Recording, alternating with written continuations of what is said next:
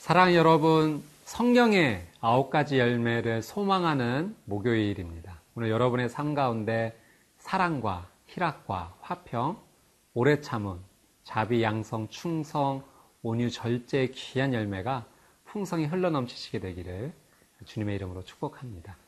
오늘 저희가 함께 나눌 말씀의 제목은 주님께 구별해드린 헌물은 주님 일을 위해 사용됩니다. 입니다. 여러분, 사랑의 언어 다섯 가지 가운데 한 가지가 선물이라고 합니다. 사랑의 표현으로 선물을 주는 것이죠. 놀라운 사실은 선물을 받는 사람보다 선물을 줄 수 있는 사람이 사랑한다고 고백할 수 있는 사람이 더 기쁘다라고 하는 사실입니다. 오늘 이 하루를 통해서 저희는 하나님께 귀한 선물을 드리는 하루가 되었으면 좋겠습니다. 그렇게 하나님을 사랑한다라고 고백하는 하루가 되는 것이죠. 오늘 어떤 선물을 하나님께 드릴 것인가 오늘 말씀을 통해서 한번 생각해 보도록 하겠습니다.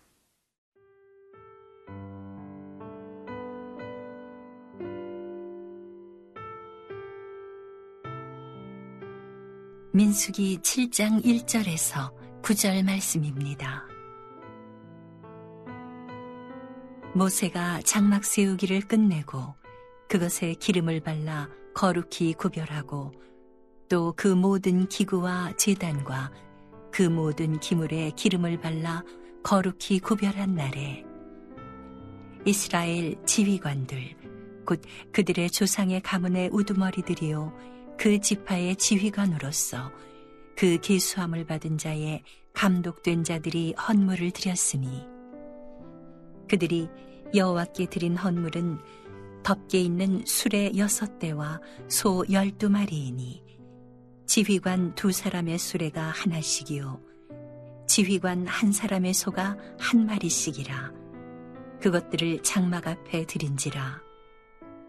여호와께서 모세에게 말씀하여 이르시되 그것을 그들에게서 받아 레위인에게 주어 각기 직임대로 회막 봉사에 쓰게 할지니라 모세가 수레와 소를 받아 레위인에게 주었으니 곧 게르손 자손들에게는 그들의 직임대로 수레 둘과 소 네 마리를 주었고 무라리 자손들에게는 그들의 직임대로 수레 넷과 소 여덟 마리를 주고 제사장 아론의 아들 이다말에게 감독하게 하였으나 고핫 자손에게는 주지 아니하였으니 그들의 성소의 직임은 그 어깨로 매는 일을 하는 까닭이었더라.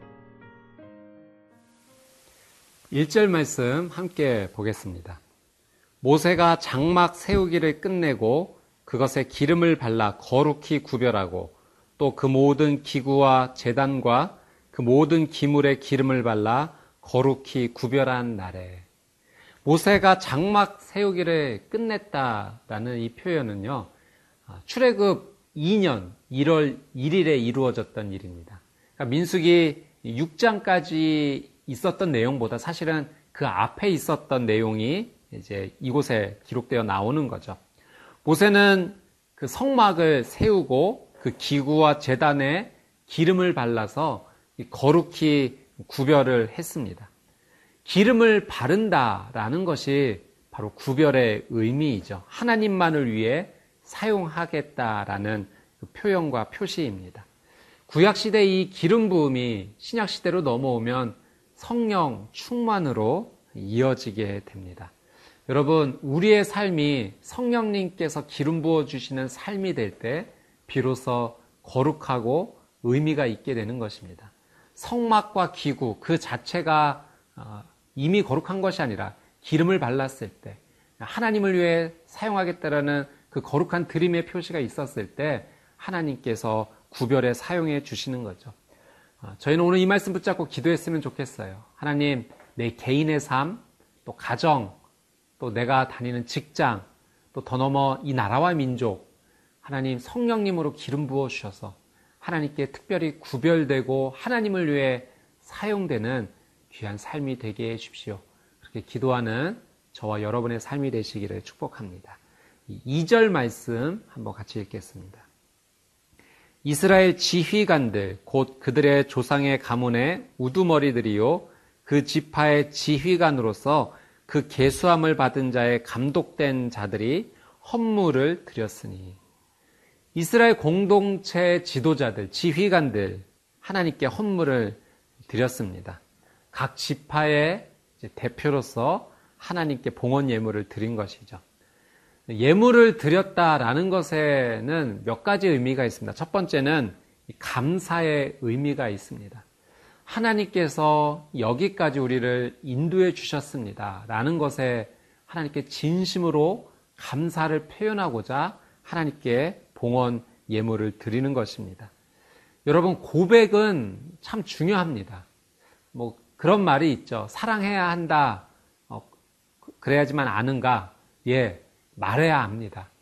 하나님께 우리가 사랑한다, 감사한다, 우리도 표현할 수 있어야 됩니다. 마치 이 고백은 꽃에 물을 주는 것과 같죠. 꽃에 물을 줄 때 그 꽃이 생명을로 활짝 피어나는 것처럼 우리의 고백이 계속해서 선포가 되어질 때 그 고백을 통하여 놀라운 은혜 역사가 계속 이어지게 됩니다. 또 예물을 드렸다라는 두 번째 의미는 이 시작과 마지막이 모두 하나님이셨음을 고백하는 거예요. 이 일을 시작하신 이도 하나님이시고 이제 이 일을 마치시게 하신 분도 하나님이십니다라는 것을 고백하고자 드렸던 신앙의 고백입니다. 우리의 삶의 모든 것 하나님께 기도로 시작하고 기도로 마쳐야 됩니다. 하나님의 말씀으로 시작하고 말씀으로 마쳐야 됩니다. 여러분의 삶의 모든 시작과 마침이 하나님이 되시기를 주님의 이름으로 축복합니다. 또 세 번째 중요한 것은 지도자들이 모범을 보였다라고 하는 사실입니다. 아, 지도자들이 각 지파를 대표해서 예물을 드리는 그 귀한 신앙의 모범을 보였습니다. 다음 세대에게 줄 수 있는 가장 중요한 것이 있다면 신앙의 유산입니다. 다른 것을 물려줄 것이 아니라 신앙의 아름다운 고백을 물려줘야 됩니다. 아, 제 딸이 얼마 전에 이마를 크게 한번 다친 적이 있습니다. 찢어져서 크게 피가 났는데요. 이 아이가 당황했는지 갑자기 안 하던 신앙 고백을 했던 적이 있습니다. 아, 하나님, 한 번만 기회를 주세요. 하나님은 능력이 있으세요. 사탄아 물러가라. 뭐 이런 고백을 하게 되었는데요. 그 순간 좀 느꼈습니다. 아, 사랑하는 자녀에게 신앙의 유산을 물려주는 것, 인생의 중요한 순간에 하나님을 찾게 만드는 것이구나. 여러분, 우리의 삶을 통해서 신앙의 귀한 유산이 다음 세대에 흘러가시게 되기를 주님의 이름으로 축복합니다.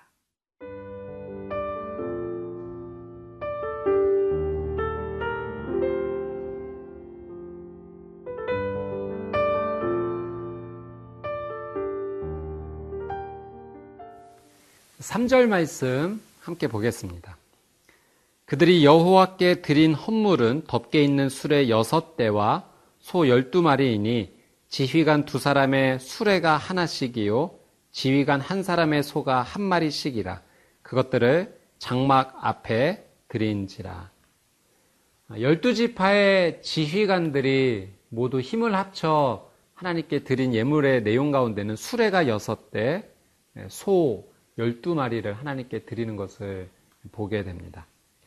하나님께서는 우리에게 이 드리는 연습을 통해서 나눔의 삶을 살 수 있다라는 것을 가르쳐 주십니다. 하나님께서는 우리의 삶 가운데 아주 특별한 그 축복의 공식을 주셨는데요. 그것은 우리의 나눔을 통하여서 하나님의 놀라운 역사를 풍성하게 이루어 가신다라는 사실이죠. 그래서 사도행전 20장 말씀에 보면 예수님께서 이런 말씀하신 것이 기록되어 있습니다. 주는 것이 받는 것보다 복이 있다. 나눠주는 삶, 주는 삶. 내 작은 것이지만 그것을 함께 나누고 힘을 모아서 하나님의 일을 위해 쓸 때 하나님은 그 위에 기름 부어주시고 놀라운 은혜를 주셔서 더 풍성한 은혜를 이끌어 가신다라는 사실입니다. 어, 오늘 이 지휘관들이 하나님께 드린 예물은요, 성막 봉사에 쓰이게 되었습니다. 지휘관들의 어, 이 나눔의 헌신을 통해서 공동체 전체가, 이스라엘 전체가 아주 귀한 유익을 누리게 되었던 거죠. 나는 하나를 드렸지만 하나님은 이것을 둘이 될 수 있는 놀란 은혜를 베풀어 주십니다. 오병이어의 나눔이 그렇죠. 작은 소년의 한 드림이 많은 사람들에게 큰 유익이 되었습니다. 오늘 나의 삶을 통하여 하나님께 드릴 작은 것이 무엇인가, 또 이웃에게 함께 나눌 것이 무엇인가 고민하며 그것을 실천하여 하나님의 풍성한 은혜를 누리시게 되기를 주님의 이름으로 축복합니다. 5절에서 9절까지의 내용을 보면 이 드려진 예물을 레위인들에게 직임대로 나누어 주는 것을 보게 됩니다. 게르손 자손에게는 수레 두 대와 소 네 마리, 또 무라리 자손들에게는 수레 네 대와 소 여섯 마리, 아, 그리고 고앗 자손에게는 주지 않았습니다. 왜냐하면 그들의 직임은 수레를 사용하는 것이 아니라 어깨로 매는 일이었기 때문에 그렇죠. 어, 균등하게 평등하게 나눠진 것이 아니라 그들의 직임에 맞게 나눠졌다는 거예요. 무라리 자손에게 더 많은 수레와 소들이 배분이 되었던 것은 그들이 운반해야 될 것들이 더 무겁고 양이 많았기 때문에 그렇습니다.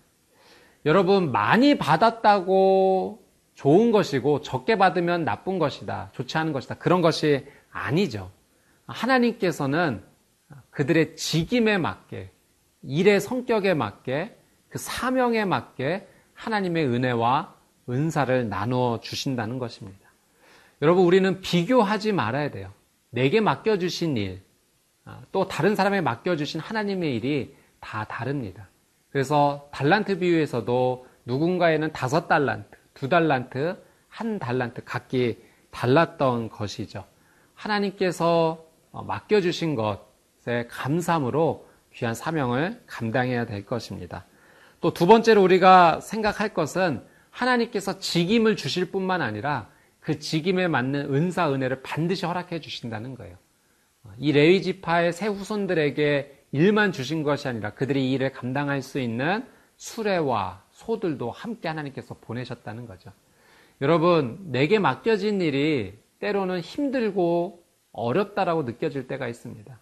그리고 도망가고 싶다라는 마음이 들 정도로 힘들 때가 있습니다. 아, 그때 여러분 오늘 이 말씀을 기억하십시오. 하나님께서는 직임을 주실 뿐만 아니라 아, 그에 합당한 아, 은사, 은혜도 함께 주십니다. 우리에게 감당할 시험만 허락하시는 하나님을 바라보면서 오늘 나의 삶의 어려움을 그대로 하나님께 고백하고 은혜를 구하는 삶 되시기를 주님의 이름으로 축복합니다. 함께 기도하겠습니다. 참 좋으신 아버지 하나님, 오늘 하나님의 말씀을 붙잡고 하나님 앞에 기도하는 하루가 되기를 원합니다. 성령님으로 기름 부어 주시고 또 하나님께 은혜를 구하며 주님께서 주신 것에 감사하며 나갈 수 있는 복된 하루 되게 하여 주시옵소서. 감사드리며 예수님의 이름으로 기도드리옵나이다. 아멘.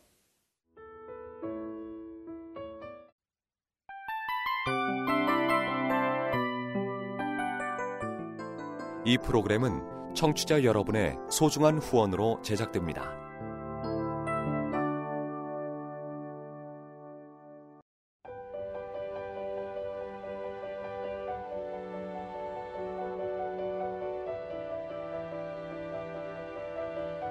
세상에는 수많은 교회들이 있지만 더 깊이 있는 말씀 강해를 찾기 위해 크기로만 교회를 선정하지 않습니다.